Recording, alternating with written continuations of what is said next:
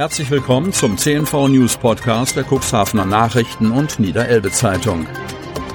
In einer täglichen Zusammenfassung erhalten Sie von Montag bis Samstag die wichtigsten Nachrichten in einem kompakten Format von sechs bis acht Minuten Länge. Am Mikrofon Dieter Büge. Zunächst folgt ein kurzer Werbebeitrag. Fahr nicht fort, Kauf im Ort. Die Niederelbe Zeitung präsentiert die Kuxand-Ausstellung in Hemmoor am 10. und 11. September. Zahlreiche Aussteller präsentieren sich eingebunden in ein buntes Rahmenprogramm für Jung und Alt sowie eine Automeile direkt im Zentrum in Hemmoor. Der Eintritt ist frei. Infos unter www.hemmoor.com. Sonnabend, 10. September 2022. Messerattacke in Cuxhaven. Polizei setzt das Puzzle zusammen.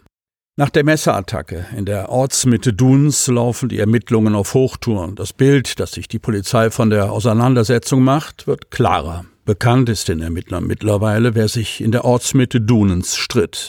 Inzwischen seien alle an der Auseinandersetzung beteiligten Personen identifiziert worden, teilt Stefan Herz, Pressesprecher der Polizeiinspektion Cuxhaven, am Freitag mit.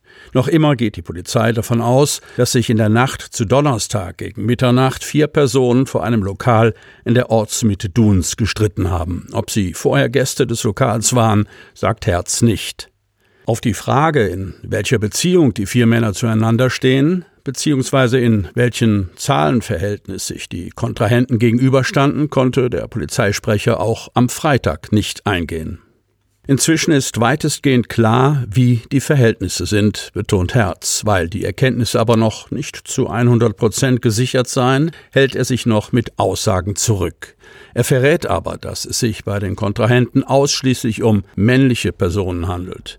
Welchen Alters sagt Herz nicht. Bekannt ist, dass ein 21-jähriger Cuxhavener bei der Auseinandersetzung lebensgefährlich verletzt wurde. Eine der beteiligten Personen hatte im Verlauf der Auseinandersetzung ein Messer gezogen und damit auf den jungen Mann eingestochen.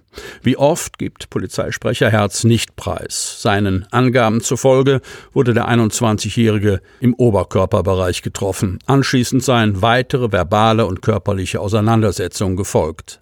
Das Opfer musste noch in der Nacht notoperiert werden. Am Donnerstagvormittag teilte die Polizei mit, dass sich der junge Mann nicht mehr in Lebensgefahr befindet. Zur selben Zeit war die Polizei im Gebiet rund um den Tatort in der Ortsmitte Duns auf Spurensuche. Die Ermittler durchkämmten mit Unterstützung von Diensthunden den Bereich rund um den Dorfbrunnen mit Erfolg. Im unmittelbaren Nahbereich wurde die Tatwaffe gefunden. Um welche Art von Messer es sich dabei handelt, gibt Herz nicht bekannt. Auch das herrenlose Fahrzeug, mit dem zwei der beteiligten Personen zunächst geflüchtet waren, wurde in der Nähe des Tatorts entdeckt. Die vier beteiligten Personen waren zu Fuß geflüchtet. Alle entkamen zunächst unerkannt. Einen der Tatverdächtigen hat die Polizei allerdings inzwischen aufgespürt. Er wurde an seiner Wohnanschrift angetroffen. Ob es sich dabei um den Haupttäter handelt, der mit dem Messer zustach, ließ Polizeisprecher Herz offen. Der Verdächtige wurde nach den polizeilichen Maßnahmen wieder entlassen. Die beiden anderen beteiligten Personen waren laut Herz bis Freitagmittag nicht aufgetaucht. Gegen den Haupttäter wird nach Beurteilung der Staatsanwaltschaft Stade nicht mehr wegen eines versuchten Tötungsdeliktes ermittelt, sondern wegen gefährlicher Körperverletzung. Schulstandortdebatte Cuxhaven. Der Knoten ist endlich geplatzt.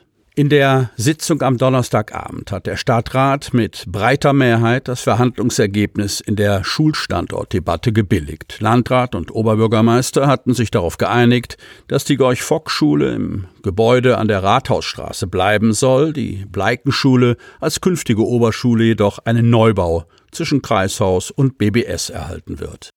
Einerseits rücken berufsbildende Schulen und die Bleiken Hauptschule, die schon heute im Austausch stehen, geografisch zusammen, was Möglichkeiten für eine vertiefte Zusammenarbeit bringt. Andererseits entsteht durch den als durchaus positiv beschriebenen Verbleib der Gorch-Fock-Schule im Rathausviertel ein Dreiklang aus Krippe, Kindertagesstätte und Grundschule. Bis dieser Prozess tatsächlich vollzogen ist, könnte allerdings noch ein halbes Jahrzehnt ins Land gehen. Grund dafür sind die vom Kreis als Schulträger zu stemmenden Neubaukosten für eine Oberschule. Zweifellos ein finanzieller Kraftakt, der nicht ohne weiteres aus dem Ärmel zu schütteln ist.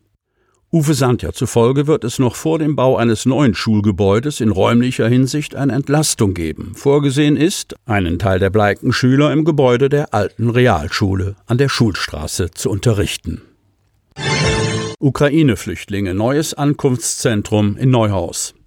Kreis Cuxhaven. Das Ankunftszentrum für Ukraine-Flüchtlinge in Cuxhaven-Salenburg in der ehemaligen Helios-Klinik ist voll und der Wohnungsmarkt im gesamten Kreis wie leergefegt. Aber das frühere Kreiskinderheim in Neuhaus steht dem Kreis Cuxhaven bereits seit Frühling als Zusatzquartier zur Verfügung und soll demnächst als Sammelunterkunft bereits im Oktober an den Start gehen. Betreiber wird ebenfalls das DRK sein. Bis zu 120 Personen können dort maximal untergebracht werden. Eigentlich war das ehemalige Kreiskinderheim im Amtshof lediglich als Reserve vorgesehen. Nun aber werden die Räume gebraucht. Gegenwärtig komme es zum Aufbau der notwendigen Infrastruktur, damit der Komplex im Laufe des Oktobers belegt werden kann. Die Herrichtung der Räume sei nicht die größte Herausforderung, wohl aber das Finden und Einstellen von Personal war aus der Kreispressestelle zu erfahren. Daran werde unter Hochdruck gearbeitet. Es geht nun darum, die Sammelunterkunft in Cuxhaven zu entlasten und neu ankommende Flüchtlinge unterzubringen, betont Landhadens Samtgemeindebürgermeister Frank Thielebeule. Zurzeit falle es allen Gemeinden schwer, Wohnraum zu finden, der den Geflüchteten nach ihrer Aufnahme und Erstunterbringung anschließend zur Verfügung gestellt werden kann. Allein in der Samtgemeinde Landhadeln seien bereits 392 Ukraine-Flüchtlinge in Wohnungen untergebracht. Hinzu kämen 275 Geflüchtete, die private Mietwohngelegenheiten erhalten haben. Ohne die Unterstützung durch Ehrenamtliche können wir Hauptamtliche das nicht packen, sagt Thielebeule. Gemeinsam mit der Gemeinde Neuhaus werde man sehen, wie man den Landkreis und das DRK als Betreiber der neuen Sammelunterkunft unterstützen könne, sichert er zu. Hilfsstrukturen für Geflüchtete sind in der Nachbarschaft bereits aufgebaut. Es gibt Unterstützungsgruppen und organisierte Deutschkurse in Kadenberge, Oberndorf und der Wingst. Wenn gewünscht, geben wir natürlich gerne Unterstützung, betont auch Uli Beushausen von der Flüchtlingsinitiative Kadenberge hilft. Der Gebäudekomplex in Neuhaus eignet sich zur Sammelunterkunft. Es existieren traktweise noch diverse intakte Küchen und Bäder in verschiedenen Größen. Die Zimmeranordnung lässt es zum Beispiel zu, dass hier jeweils ein bis zwei Familien Wohngruppen mit eigener Küche und Bad bilden könnten. Sie hörten den Podcast der CNV Medien. Redaktionsleitung Ulrich Rode und Christoph Käfer. Produktion Win Marketing, Agentur für Text- und Audioproduktion